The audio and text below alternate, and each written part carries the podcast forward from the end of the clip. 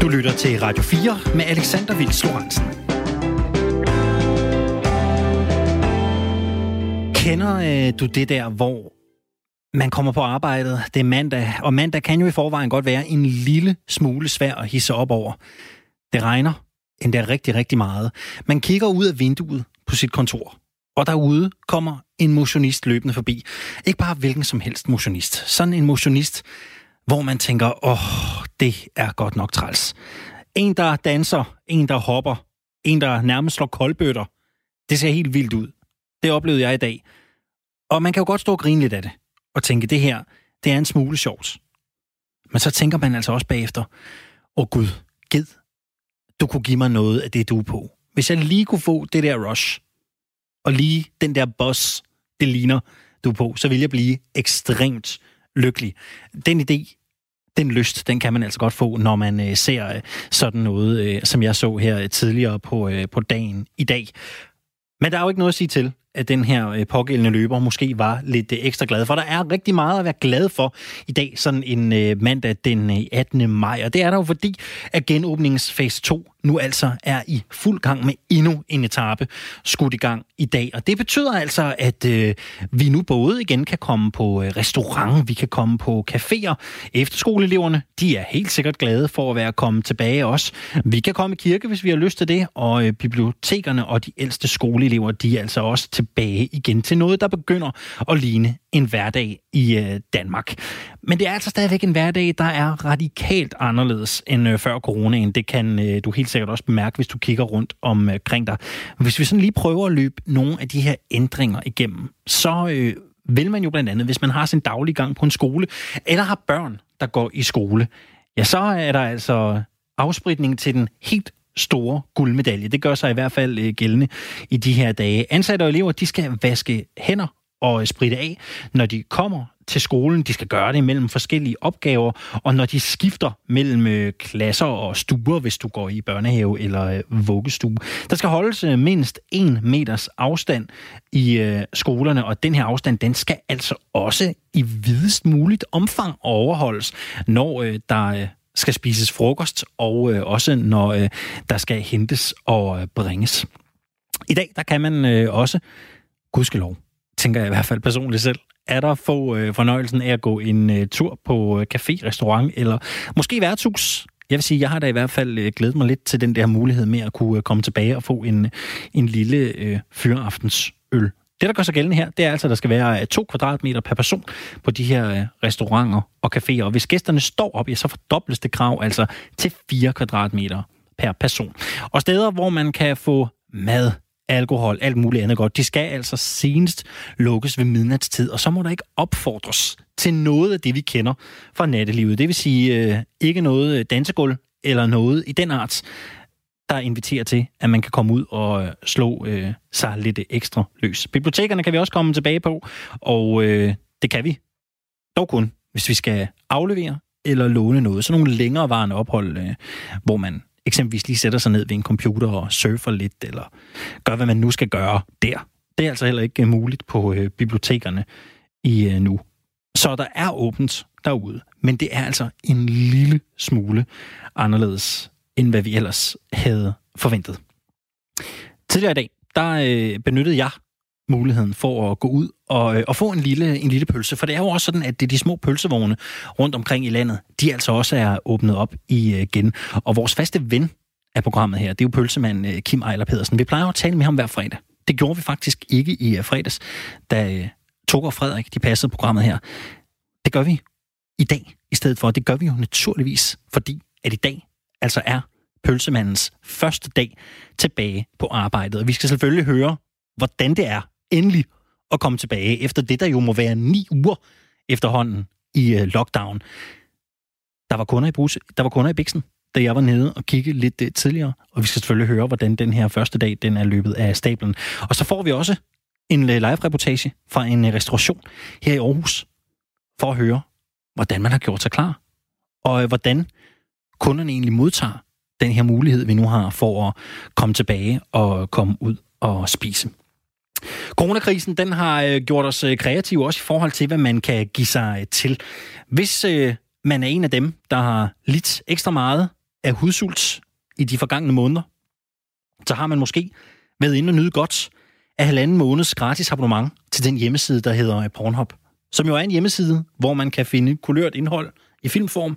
Det er pornofilm, man kan hente derinde. Og de har øh, i anledning af, øh, af krisen altså tilbudt øh, gratis øh, abonnement til øh, deres kunder i øh, halvanden måneds øh, tid. Og det er måske meget øh, smart i en tid, hvor det der med social distancering, det er noget, man skal være øh, ekstra øh, ops på. Men øh, de er jo faktisk ikke de eneste, der har øh, tilbudt noget gratis. Det gør spilvirksomheden Epic Games. Også Epic Games, de tilbyder gratis adgang til det spil, der hedder Grand Theft Auto 5. Det er et af de absolut mest populære spil i spilhistorien. Og det skal vi selvfølgelig tale øh, lidt om i dag, hvad der egentlig er øh, op og ned i det her, øh, i det her spil. Og hvorfor det er så fantastisk, at det jo af mange er blevet kåret til at være et af de bedst sælgende kulturprodukter i øh, nyere tid. Naturligvis så skal vi også have gang i øh, telefonerne her til eftermiddag, og øh, her skal det handle om sortering af affald. Usekset, tænker du måske, men ikke desto mindre jo noget, øh, rigtig mange har en holdning til, og rigtig mange har nok også nogle præferencer i forhold til, hvor meget der skal sorteres, og hvor meget der ikke skal sorteres. Men sådan som landet ser ud lige nu, ja, så ønsker regeringen, at der skal være 10 forskellige typer affaldssortering. Det vil sige, at øh, du nu kan forberede dig på at skulle sortere mad, papir, pap, metal, glas, plast, tekstiler, fødevarekartoner, som mælkekartoner, restaffald og farligt affald. Det er de her kategorier, der altså er tale om nu. Og øh, bare lige for at sætte det lidt i perspektiv. I dag, der skal vi danskere sortere mellem 3 og 8 forskellige typer affald, selvfølgelig alt afhængig af, hvilken øh, kommune du øh, bor i. Og jeg kunne egentlig godt tænke mig at tale lidt med dig i dag om de her sorteringsprincipper. Nu skal vi regeringen til at sortere meget mere, hele 10 kategorier, så der skal altså gang i optællingen og sorteringsmekanismerne derhjemme. Men øh, hvad siger du egentlig til, at du skal til at sortere så meget? Er det i orden, eller er det noget, øh, nogle andre burde gøre for os. Du kan ringe ind og øh, blande dig i øh, debatten på 72 30 44 44, 72 30 44 44. Du kan også øh, sende mig en øh, sms. Det du gør, det er, at du skriver R4, laver et øh, mellemrum og sender så din øh, besked afsted til 1 4 2 4.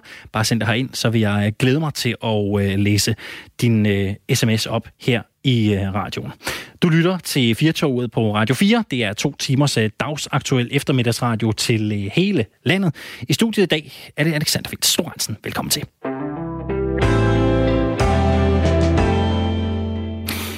Du kommer ikke til at blive bedt om at tage maske på i bussen, metroen eller på letbanen i Danmark, selvom EU egentlig siger det. Så lyder beskeden fra en række offentlige transportselskaber i Danmark, der i Jyllandsposten er blevet spurgt, om maske vil blive obligatorisk. I onsdags kunne man ellers læse i EU-kommissionens retningslinjer for offentlig trafik i forbindelse med corona, at man faktisk anbefaler masker.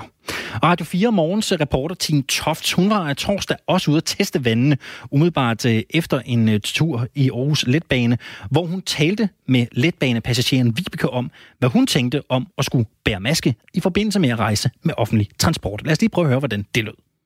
Ja, for det første har jeg ikke hørt, at det var en anbefaling øh, generelt, øh, og jeg tænker ikke, at maske egentlig er det vigtigste, medmindre man er en sårbar person og føler sig ekstra udsat med en kronisk sygdom. Jeg tænker, at lidt afstand, så man undgår dråbesmitte, og så især også håndvask og håndsprit. Hvordan ville du have det, hvis vi alle sammen havde siddet her med masker på? Jeg tror, jeg ville have følt mig lidt øh, sat til at være i Kina eller Japan eller sådan noget. så, men øh, altså, ja, altså hvis det blev et påbud, så gjorde jeg det selvfølgelig. Øh, men øh, altså, jeg har ikke følt øh, behov for det, og jeg har ikke følt mig specielt meget udsat, fordi jeg ser, at indlæggelsestallet er faldende. Og i forhold altså til nu her i Aarhus øh, har vi ikke lige så mange syge og smittede, som øh, de har for eksempel i København og deres omegnskommuner. Så jeg har ikke følt mig voldsomt øh, utryg, og jeg holder afstand. Jeg spritter hænder lige så snart jeg har stået af busser og, og letbanen. Og så på den måde, så føler jeg, at jeg undgår meget smitte på den måde. Nu er maskerne i første omgang slået ned for de danske transportselskaber. De følger sundhedsmyndighedernes anbefalinger i Danmark og ikke EU's. Og sundhedsmyndighederne de anbefaler ikke, at man bruger masker. Men der er snak om, at maskerne vil blive hverdag i forbindelse med eksempelvis flyrejser. Så spørgsmålet er jo, om vi egentlig har set det sidste til maskerne i hverdagsbilledet. God eftermiddag og velkommen til dig, Kjell Møller Pedersen. Ja, god eftermiddag. Du er sundhedsøkonom og professor ved Syddansk Universitet. EU-kommissionen de anbefaler masker, men de danske transportselskaber de siger altså nej. Er det klogt? Ja, det tror jeg faktisk, øh, fordi vi skal også være opmærksomme på, at det er jo ikke sikkert, at EU-kommissionen så at sige har set på, om der er en dokumentation for, at øh, mundmasker de virker. Fordi i virkeligheden er det lidt uklart, hvem er det egentlig, man beskytter, når man bevæger mundmas- øh, mundmasker eller mundbind? Er det sig selv, eller er det for at hindre smittespredning? Hvis det er det sidste, jamen så er der ikke ret meget videnskabelig bevis for, at, øh, at det er tilfældet. Og vi er rent faktisk her i Danmark i gang med et meget stort eksperiment, hvor man trækker lod imellem nogen, der bruger øh, øh, bind, og nogen, der ikke gør, for netop at hitte ud af, hvad der virker. Så alt i alt, så tror jeg sådan set, det er ret fornuftigt, det man har gjort i trafikselskaberne. Men man kan vel sige uh, better safe than sorry i forhold til at bruge de her, de her masker. Det kan vel ikke decideret være, være farligt? Nej, men jeg tror også måske, at vi skal se på maskerne på en lidt anden måde. Uh, I virkeligheden er det jo et synligt symbol på, at man er opmærksom på, at man så at sige skal beskytte både sig selv og andre imod smitte. Øh, så, så i den forstand, så kan man jo godt sige better safe than sorry. Øh, men øh, omvendt, så synes jeg også, det er vigtigt, at, at det ikke bare bliver symbolværdi, men at det er også noget, vi ved, der har en virkning. Hvorfor kan man anbefale de her EU-masker? Nu hører vi jo øh, blandt andet også, at man i flere luftfartsselskaber tænker, at det her kan være noget, der kan blive vejen frem. Altså hvorfor anbefale dem, hvis der ikke er nogen bevislig effekt for, at de reelt set er gode? Nå, jeg tror simpelthen, det er for at have et synligt udtryk for, at man gør noget ved det. Øh, så, så i virkeligheden så har det sådan lidt, det hedder symbolværdi, og hvis nu det ikke kan vises, at det har en effekt, jamen så har det jo stadigvæk en vis symbolværdi ved, at man demonstrerer, at man er opmærksom på, at der er en, en, en sundhedsfare, uanset om det virker eller ej, og dermed måske i virkeligheden, at man skaber en falsk tryghed. Kjell Møder Pedersen, du nævnte noget om, om, om nogle forsøg, der er blevet foretaget her lidt tidligere. En, en undersøgelse af effekten af de her masker. Hvad, hvad er det for nogle forsøg? Hvad er det for, for undersøgelser, du tænker på? For, jeg tror, efterhånden en måneds tid siden blev det annonceret, at blandt andet Bilka ville deltage i et forsøg, der blev organiseret, som jeg lige husker det, fra Københavns Universitet, hvor man ville øh, have 6.000 mennesker involveret i forsøget. Halvdelen så ville få masker, og halvdelen ville ikke. Og så ville man simpelthen følge øh, de her 6.000 mennesker, og så afgøre, om det gør en forskel. Og øh, det blev så lidt forsinket, fordi det viser, at man ville til at starte øh, manglede vi, vi masker, men det er så blevet afhjulpet senere. Så, så når engang det her forsøg er, er slut, og det er der nok inden for, eller kan afrapporteres inden for et par måneder, jamen så står vi på sikre grund, om det rent faktisk har en effekt. Kjellmøder øh, Pedersen, øh, de her masker, de fylder jo en del i, øh, i debatten. Der er meget tale om, at, at, at det kan være noget, der også kommer til at fylde mere i vores, i vores hverdagsbillede. Du har lidt været inde på det, men når der er så massivt et fokus på de her masker, i, i hvor høj grad handler det om, at, at, at man som institution, som luftfartsselskab, hvad ved jeg, giver folk falsk tryghed, hvis man opfordrer til, at, at folk bærer masker? Jo, men nu skal man så huske, at, at når vi tager for flyene, så hænger det lidt på, hvilke situationer er, fordi øh, maskerne kan jo have en beskyttende effekt i den forstand, at jeg ikke spreder smitte. Øh, så det er så at sige er en, er en del af det.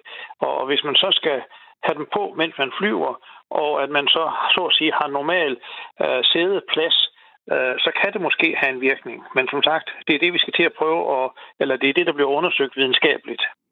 Og hvordan arbejder man, hvis du skal sætte nogle flere ord på det, altså konkret videnskabeligt med at, med at finde ud af det her? Hvordan griber man det an?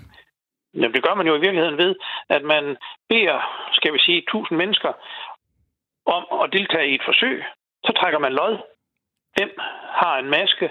Eller hvem bruger masker, og hvem gør ikke. Og så sammenligner man resultatet imellem de to grupper. Blandt andet er det sådan, om der er flere syge i den ene eller den anden gruppe. Og det, at man trækker lod, det gør jo i virkeligheden, at de to grupper, de er så at sige ens, fordi det er tilfældigt, hvem der kommer i hvilken gruppe. Og så hvis der er en forskel mellem de to grupper, jamen så kan man sige, at det skyldes, øh, at man har en maske på.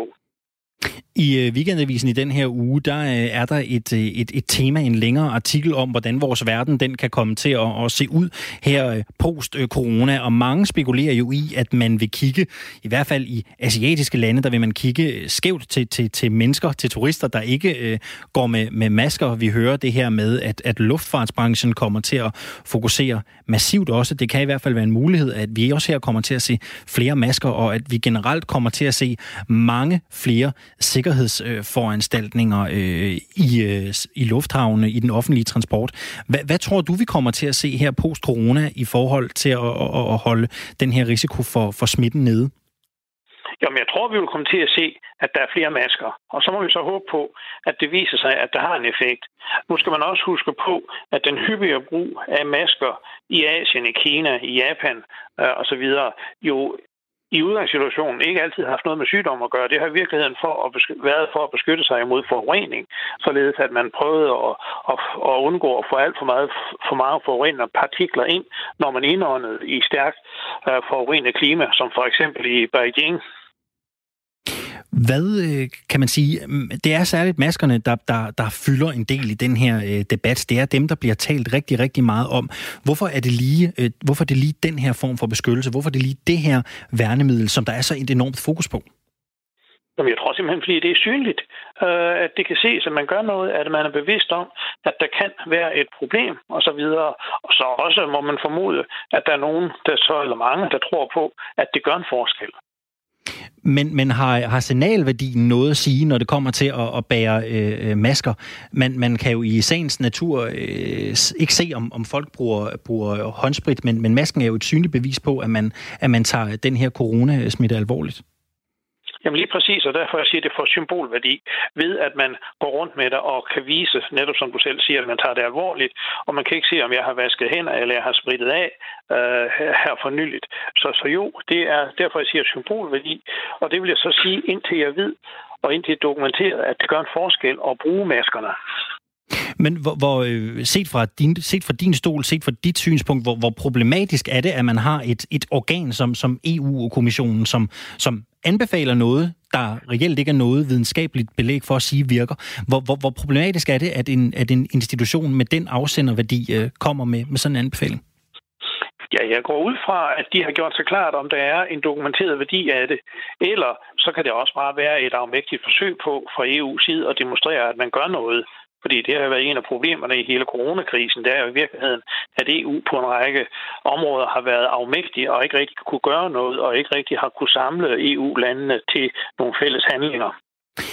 Nu har vi talt meget om de her masker. Øh, som sagt, jeg kunne godt tænke mig lidt at vende tilbage til det her med, hvad vi ellers sådan kan komme til at se ude i, øh, ude i offentligheden, særligt i forbindelse med måske øh, flyrejser og sikkerhedsforanstaltninger i lufthavne. Tror du, vi kommer til at se andre former for øh, for, for værnemidler her. Altså man taler jo om, at man øh, eksempelvis i nogle udenlandske lufthavne kan, kan lave en model, hvor man simpelthen sender folk ind i en, øh, en desinfinator af en eller anden art, som simpelthen afspritter øh, folk, inden man får lov til at komme videre ind i en lufthavn. Tror du, vi kommer til at se sådan nogle øh, ting også i, øh, i fremtiden? Det vil jeg ikke udelukke. Men nu skal vi så huske på, at når vi snakker fremtid, så er det jo kun inden for måske de næste halve år, og så er vi forhåbentlig på den anden side af øh, coronasituationen, og så falder det i sig, går det i sig selv igen.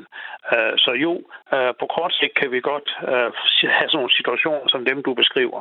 Og hvad er det, du, altså de her udtalelser, du kommer med, hvad, hvad, hvad, hvad bygger du de, øh, de antagelser på? Uh, hvilke af dem? Jamen, uh, det her med, at, at, at, at, vi, at vi kan komme til at, at se det her uh, fremad, altså tidshorisonten. Ja, men for det første så øh, går vi ud fra, at det klinger af, så har vi haft en diskussion af, om der eventuelt kommer en, en bølge 2, men som det er blevet udtrykt, øh, bølgen bliver måske kun et skulp, øh, og så øh, begynder tingene at vende tilbage til en normal tilstand, og så vil nogle af de der ekstraordinære tiltag, som vi taler om her, også dem du prøver, dem du riser mm. op for, for lufthavnene, så vil de gå i sig selv igen. Så lød ordene fra Kjell Møder Pedersen, der er sundhedsøkonom og professor ved Syddansk Universitet. Tak skal du have, fordi du havde lyst til at være med her på Radio 4. Ja, velbekomme. Radio 4 taler med Danmark. Det gør vi, og det gør vi på en øh, eftermiddag, hvor øh, danskernes affaldssortering faktisk øh, fylder en øh, lille smule. Det taler vi jo om, fordi regeringen nu er ude med øh, et forslag om, at vi skal sortere vores affald meget mere grundigt. Nu skal vi faktisk sortere 10 former for affald mod normalt 3 til 8. Altså i dag, der øh, sorterer vi 3 til otte typer affald, og det afhænger jo øh, naturligvis af, hvilken øh, kommune man, øh, man bor i. Der er meget stor forskel på, hvordan man griber det her an. Men hvis det står til regeringen, så skal vi alle sammen til at fatte arbejdshandskerne og være lidt ekstra grundige, når vi nu kommer til at øh, sortere vores, øh, vores affald. Derfor kunne jeg godt i dag tænke mig at tage det her op til øh, debat. Jeg vil gerne høre, hvad du siger til, at vi nu skal til at være ekstra grundige, når vi sorterer vores affald. Er det øh, fornuftigt, at øh, vi gør lidt mere for det? Er det en øh, fornuftig miljømæssig investering, eller øh, burde der være nogle andre, der øh, gjorde det for os. Du er velkommen til at blande dig i øh, debatten. Du skriver øh, ind øh, til mig. Du kan sende en sms. Du skriver R4, laver et øh, mellemrum, og så skriver du øh, din øh, besked og sender den afsted til 1424. Du kan også øh, ringe ind til mig.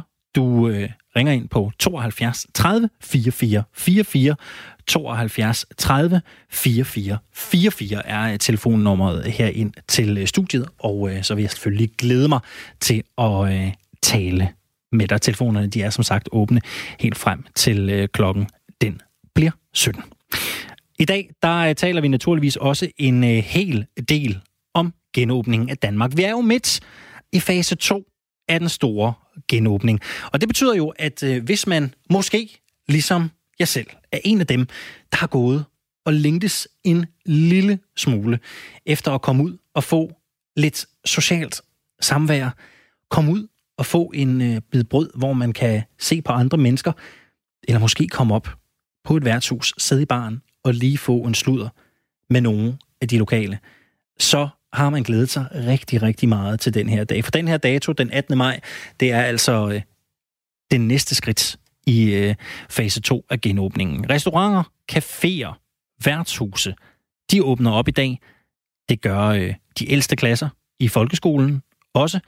Og øh, så kan man igen også komme på biblioteket, vel at mærke, for at låne bøger og for at aflevere bøger. Og så kan man komme en øh, tur i øh, kirken, hvis man også gerne vil det.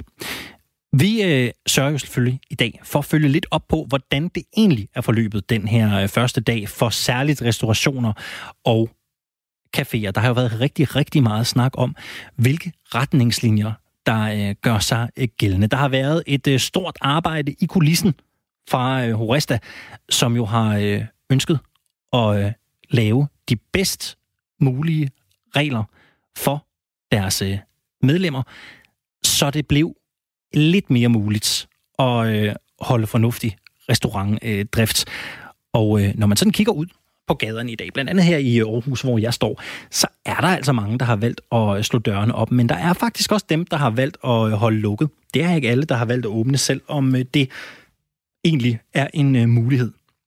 En af dem, der har valgt at åbne, det er en fast ven af programmet her. Det er pølsemand Kim Ejler Pedersen, som jo er pølsemand for børnenes kontor. Han står lige hernede på øh, Banegårdspladsen i Aarhus. I ni uger har han øh, holdt lukket.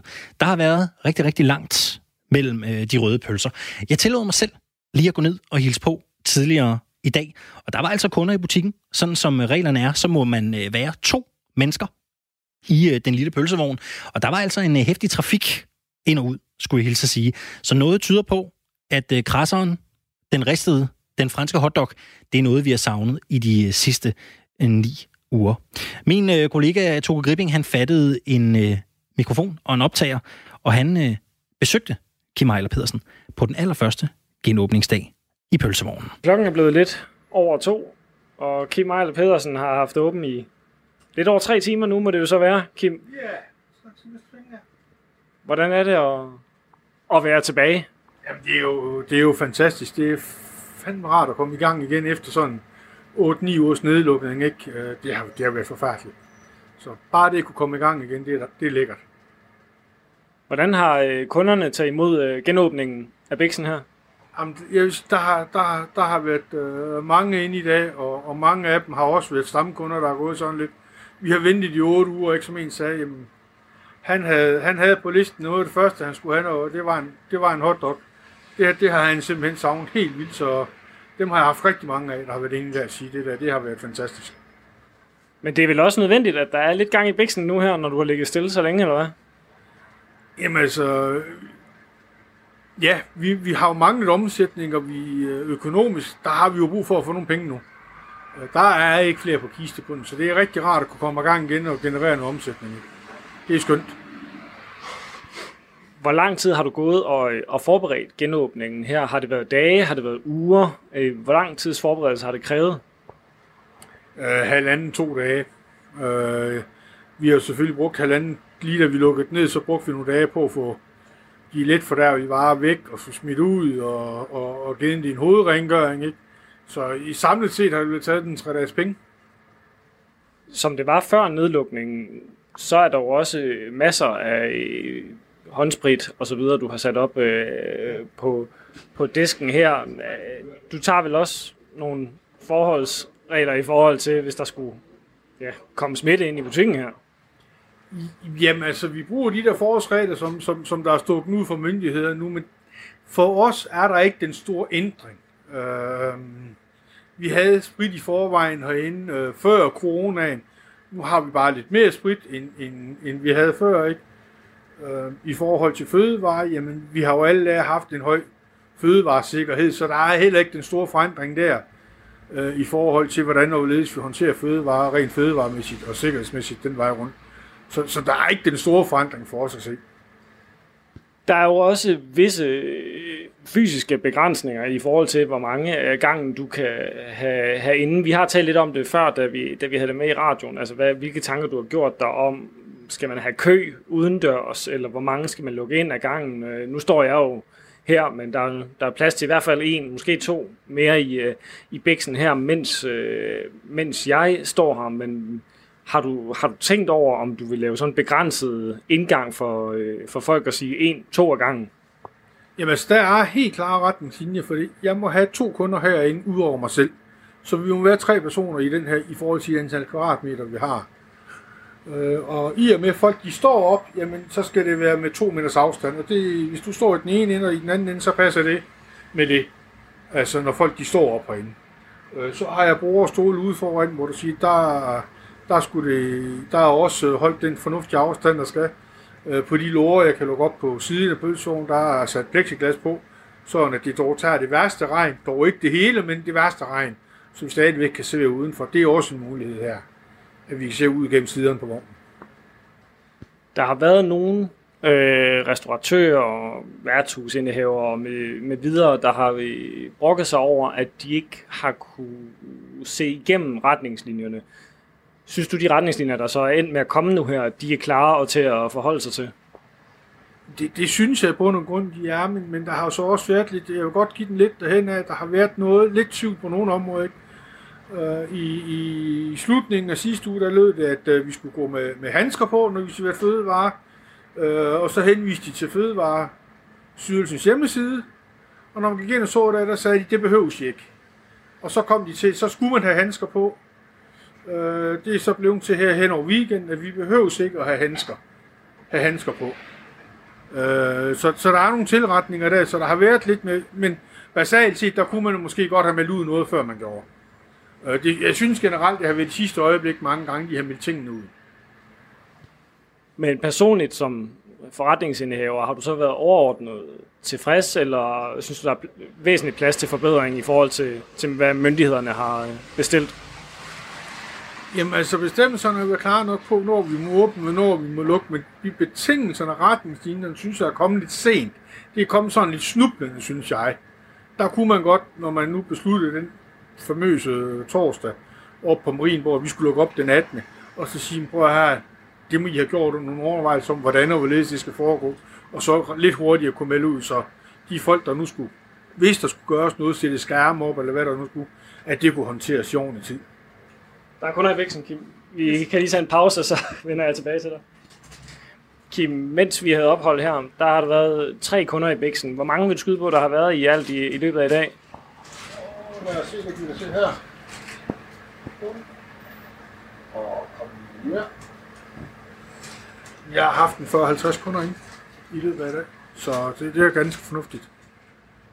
du er jo også i øh, sagens natur i et af de serviceerhverv, som der er flere, der har talt om, at det er dem, der kan være særlig øh, udsatte, fordi at man har omgang med mange forskellige mennesker i, øh, i løbet af, af en arbejdsdag. Er det noget, du overhovedet har skænket en, en tanke?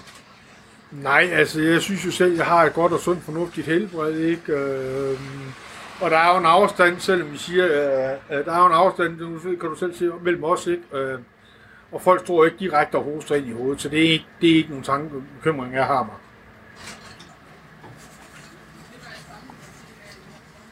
Der er trods alt øh, lidt run på, men det er vel også en lettelse, eller hvad, når Epixen endelig er kommet i gang, at der så også er efterspørgsel på varerne.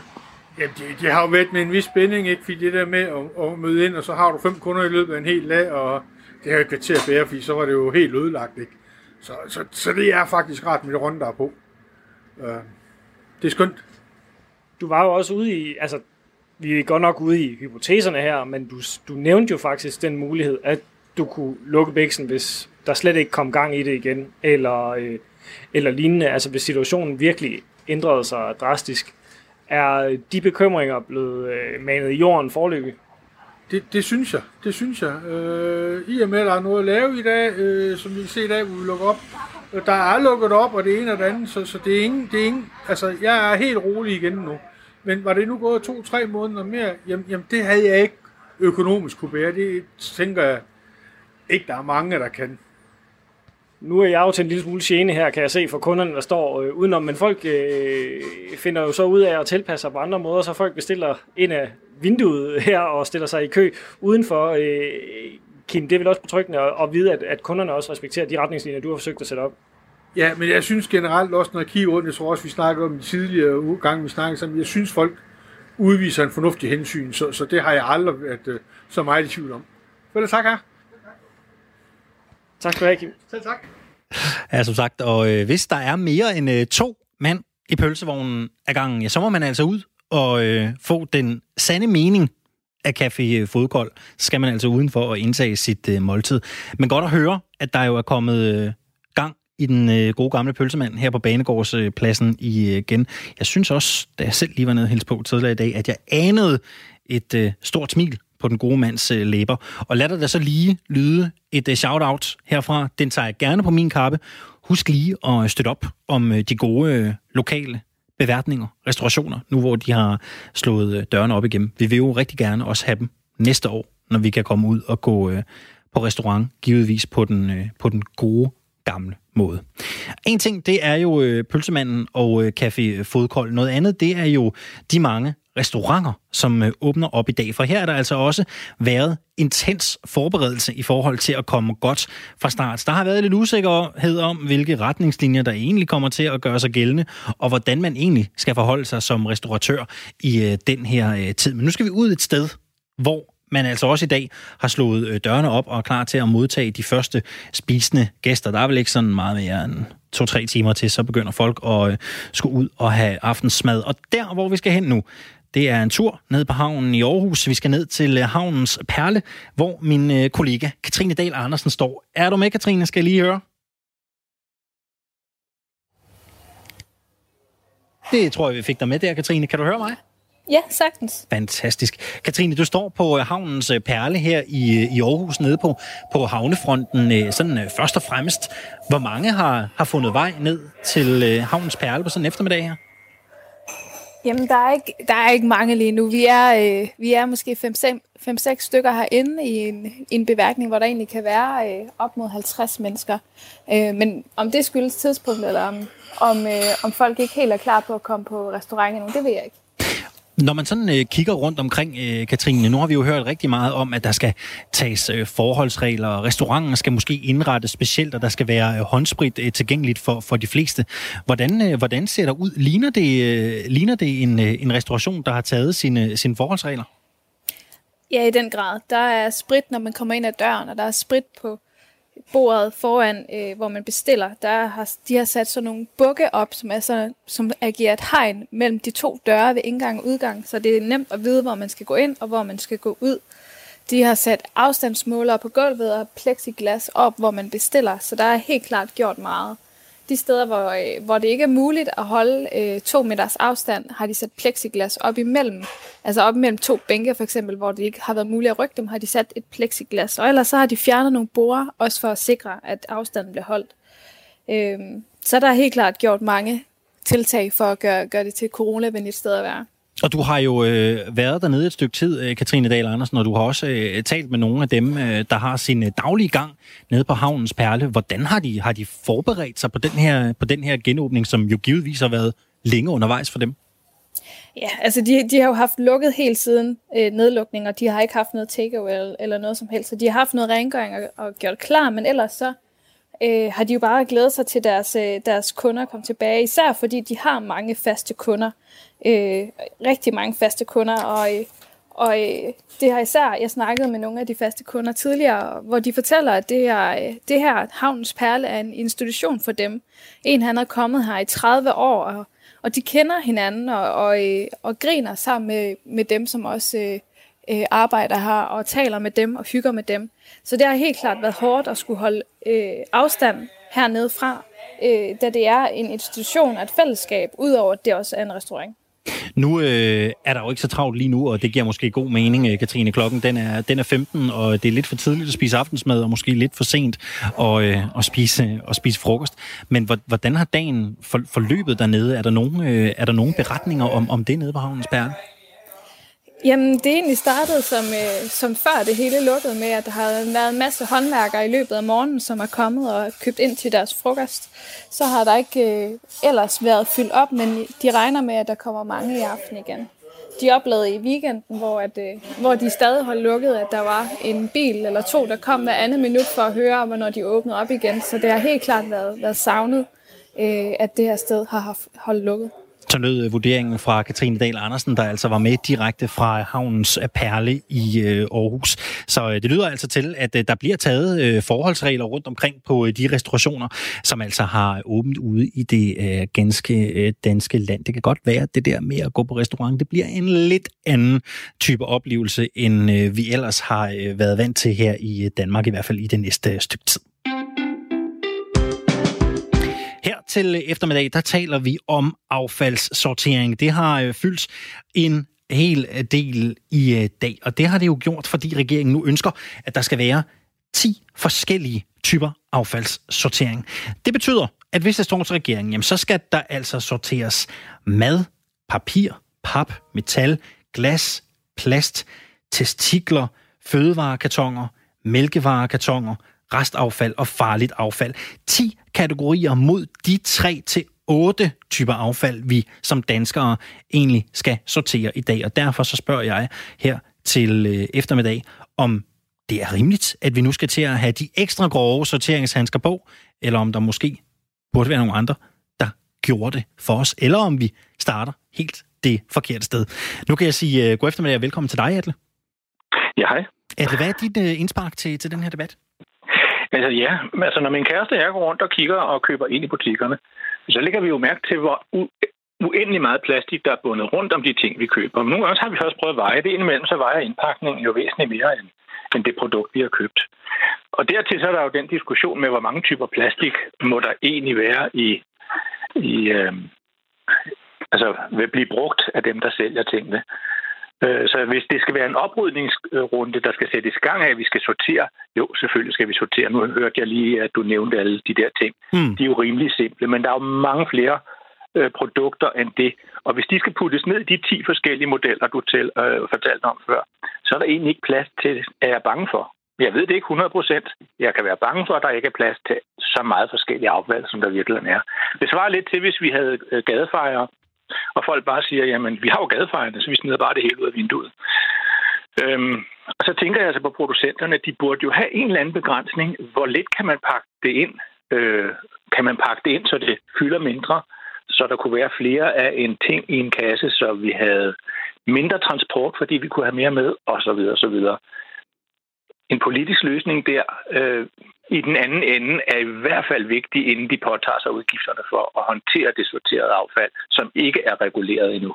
Altså, Adle, det du jo i virkeligheden siger, det er faktisk, at øh, ja, der er et initiativ her, vi så kan være enige eller uenige i, men man bør i virkeligheden starte et lidt andet sted. Der må være en regulering af, hvad der egentlig er tilladt at putte rundt om ting, hvad der egentlig er tilladt at tvinge folk til at tage med hjem af affald i forhold til det, de køber. Fantastisk. Atle, tusind tak skal du have, fordi du havde lyst til at, øh, at være med her. Tak for dit indspark. Det var så lidt. Og have en god, øh, eftermiddag. Og øh, du kan altså ringe ind, øh, ligesom Atle her, hvis du har lyst til at være med i øh, debatten. Det kan du gøre på 72 30 44 44. 72 30 44 44 er telefonnummeret herind til øh, 4 Du kan også sende mig en øh, sms, og øh, der er kommet øh, en, øh, en øh, del af gode her. Øh, blandt andet en her, øh, der hedder, hvad hjælper det egentlig, at vi alle sorterer? Det hele det bliver jo samlet i en stor bunke og brændt. Tag fat på, hvad der skal gøres med den her sortering. Bedste hilsner fra Jens og Grønlund øh, var det her. Henrik Larsen skriver ind til os, jo renere fraktioner, desto højere genanvendelsesprocenter. Derfor skal affald sorteres så meget som muligt. Det er vores fælles ansvar. Sortering ved borgeren giver det bedste resultat. Ikke så meget klynk. Vi skriver 2020. Kom nu i gang, skriver Henrik Larsen, altså fra Valsø. Endnu en sms er også landet i øh, indbakken. Man bør sortere, hvor man genererer affaldet, undskyld, så det synliggør affaldsmængden og byrden, og kan give et incitament til at nedbringe det. Man kan på øh, sorteringsanlæg øh, derefter finsortere, hvor der er fejlsorteret. Folk skal tage ansvar for deres eget affald, gebyr, hvis fejlsorteringsprocenten er for høj. Du kan også skrive en sms ind til mig. Du skriver R4, laver et mellemrum, kommer om din besked og sender den afsted til 1424. Eller så ring ind til mig. Er det rimeligt, at vi nu skal til at sortere ekstra grundigt, som regeringen lægger op til, med de her 10 kategorier, der skal sorteres. Ring ind til mig lige nu. 72 30 44 44. 72 30 44 44 er nummeret herinde til Virtuet. Mange af os har nok en uh, særlig fascination for mystiske og mytiske historier. Og lige nu lyder en, nyder en særlig dokumentar på DR stor opmærksomhed. Nok mest fordi der her er mystik for alle pengene. Det er øh, dokumentaren Den Danske Satankult, der kaster lys over en række mystiske hændelser, der udspiller sig midt i 1970'erne. Mønter med satanafbildninger, breve og offringspladser begynder at dukke op i kirker og på Anholdt. I mere end 40 år, der er det her et mysterium. Men det skal vise sig, og hvis der er nogen, der gerne vil se dokumentaren, og ikke har set den, og ikke vil vide, hvad det ender med, så luk lige ørerne. Ikke? Fordi det viser sig faktisk, at der i stedet for en satankult at tale om ja, en happening eller et kunstprojekt, ja måske endda en art teater igangsat af en enkelt mand.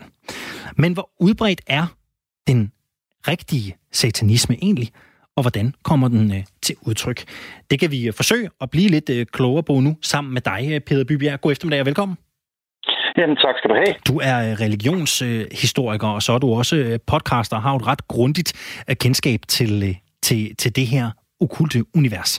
I den her dokumentar, der ser vi jo de her famøse satanmønter, som jo har været op at vende i pressen en del gange. Det er mønter med djævler og satanmotiver. Vi ser efterligninger af offerpladser i ørkenen på Anholdt.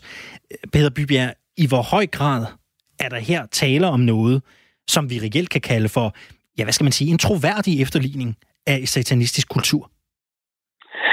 Altså, der er, der er 99 øh, procent fejlmagen på, øh, på den betragtning.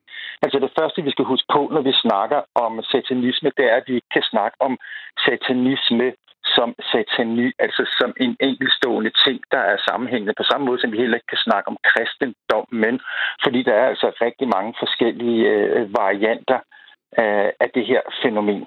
Det, man normalt øh, befinder, eller, eller normalt associerer med satanisme, det er en, en nyere opfindelse, nemlig Church of Satan, der bliver startet i San Francisco af en fyr, der hedder LaVey i 1966.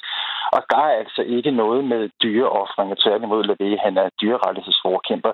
Man skal mere se øh, den der store mainstream satanisme som et produkt af af, af sekulariseringen og oplysningstiden. Altså at det bliver, at satan bliver en form for figur, som, øh, som øh, udtrykker menneskets øh, potentiale til at, at udleve øh, ting, og altså at udleve sine egne øh, livsbejagende øh, erfaringer. Når altså det er et, det, er, altså, det, det handler altså om at omfavne det her liv øh, og, øh, og leve det øh, til fylde, men uden at forhindre andre mennesker i at gøre det samme. Men når du siger det, øh, Peter Bybjerg, så fristes jeg jo til at sige satanisme kontra ateisme. Altså, at, at, altså, har satanismen, eller er satanismen, er det blevet sådan et, er det blevet sådan et samlingssted for, for mange, som måske også øh, sammenligner sig, eller ser sig selv som ateister?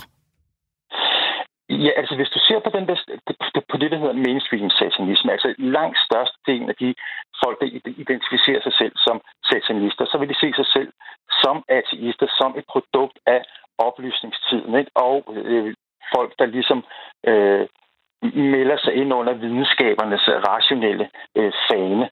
Når det så er sagt, så ser de øh, religiøse teknikker, altså, øh, altså øh, det at udføre ritualer for eksempel, ikke? som en, en form for, øh, for psykodrama, som øh, du øh, kan få noget ud af at udføre.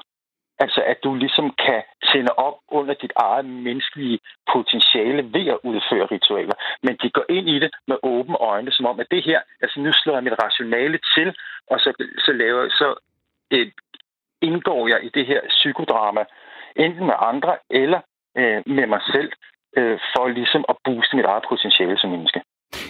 Men mange forbinder jo øh, satanisme. Mange tænker offringer, satanmønter, når man tænker satanisme. Hvor kommer det fra, Peter Bybjerg? Hvor har vi de forestillinger fra, hvis det til synlædende ikke helt er, er, er overensstemmende med virkeligheden? Jamen, altså de her forestillinger, de, går, altså, de har jo sådan en, en, øh, en lang tilvirkningshistorie. Ikke? Hvis vi går helt tilbage for eksempel og ser på, øh, på de øh, hekseforfølgelser, som især var gældende under reformationen, så var det jo en normal praksis, at, at der var, vi havde den her inkvisition, og de begyndte at og, øh, og torturere folk til at komme med tilståelser. Ikke? Og hvis du vil have folk til at tilstå, at de ligesom havde mødt øh, djævlen på Bloksbjerg og kysset ham med rumpen, så er det jo kun et spørgsmål om, hvor mange negle man river af folk, før at de siger, at det er sådan ting, der hænger sammen. Øh, I senere tid, kan man sige, øh, så har der jo været en, en, sådan en stærk satanisk panik, der kørte omkring sådan i 1980 til 1995, som primært var var faciliteret af sådan et kristent højreorienteret miljø i øh, i staterne, ikke? Som, øh, eller i, i Amerika, øh, som viste sig ikke at have noget øh, på sig, tværtimod var en tragedie for en masse mennesker, som blev anklaget for de her ting, og sågar røg i fængsel for dem. Så har vi jo også et kæmpe, kæmpe spor, der løber hele vejen ned igennem øh, populærkulturen, ikke? hvor djævlen har været sådan en figur, man har kunnet øh, tage frem i, og vi kan se det i, i, i, i forskellige film fra 1920'erne, og så hele vejen op til i dag, ikke? hvor at, at djævlen det er den her figur. Så der er, blevet, der er blevet holdt liv i ham, ikke? Øh, både af sådan et, sådan et konservativt kristens højre, som, som øh, har sørget for, at han bliver holdt i live, og så af populærkultur. Hvis der ikke er meget satanisme over det, vi blandt andet bliver præsenteret for i den her anholdt dokumentar med ja. offringer, med satanmønter, ja. med ritualer. Og vi prøver at se på den mainstream satanisme, du også er inde på. Altså, mm. hvordan, hvordan kommer den til udtryk, Peder Bybjerg? Altså, hvad, hvad kan vi forbinde med den? Kan vi, kan vi se den fysisk nogle steder andet end, end som et, et selvrealiseringsprojekt, som, som du også lidt beskriver det som?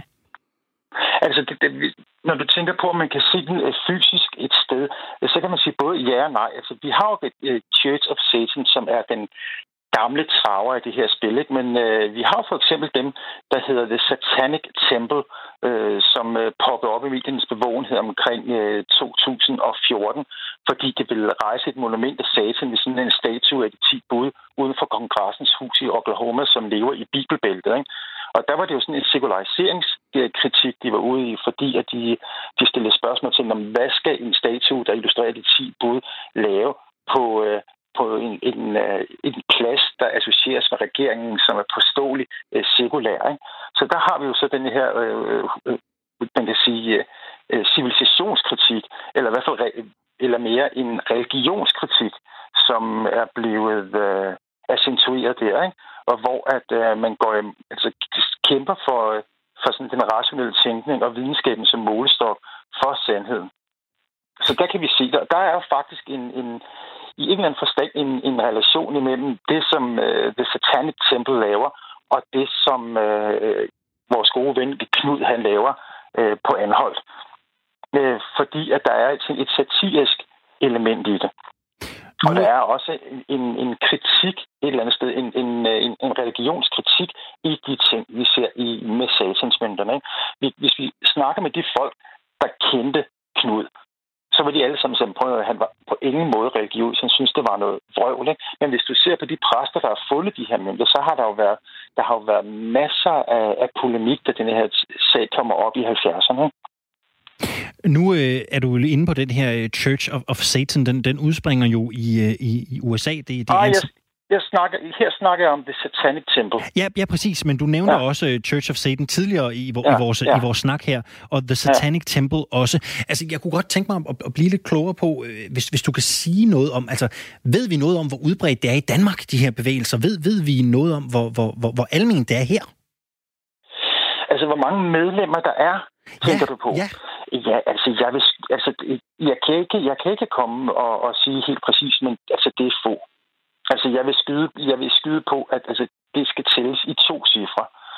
Og det vil ikke undre mig, hvis du kunne tælle det på tre hænder. Det er så lidt. Ja, altså, jeg ved ikke, altså, jeg kender ikke det eksakte medlemstal øh, for Church of Satan, men det er jo ikke, det er jo ikke, altså, det er jo ikke en, en hyggeklub. Det er jo folk, der mm. abonnerer på den her ideologi, og øh, modsat mange andre religiøse øh, grupperinger, og her er det måske det problematiske at kalde Church of Satan for religiøs, fordi de er jo, øh, de er jo ateister. Øh, så er der jo ikke nogen, der prøver at væve folk. Altså den måde, du kommer i kontakt med Church of Satan på, det er ved at gå ind på deres hjemmeside. Og hvis du føler, at det, de skriver, det er interessant, så kan du sende en ansøgning og så kan du betale 200 dollar i administrationsgebyr, og så er du så at sige med i butikken. Vi blev klogere på et øh, felt, mange af os øh, helt sikkert ikke ved rigtig meget om. Peter Bybjerg, det gør du til gengæld, religionshistoriker og øh, podcaster. Tusind tak skal du have, fordi du havde lyst til at være med her på Radio 4. Jamen selv tak.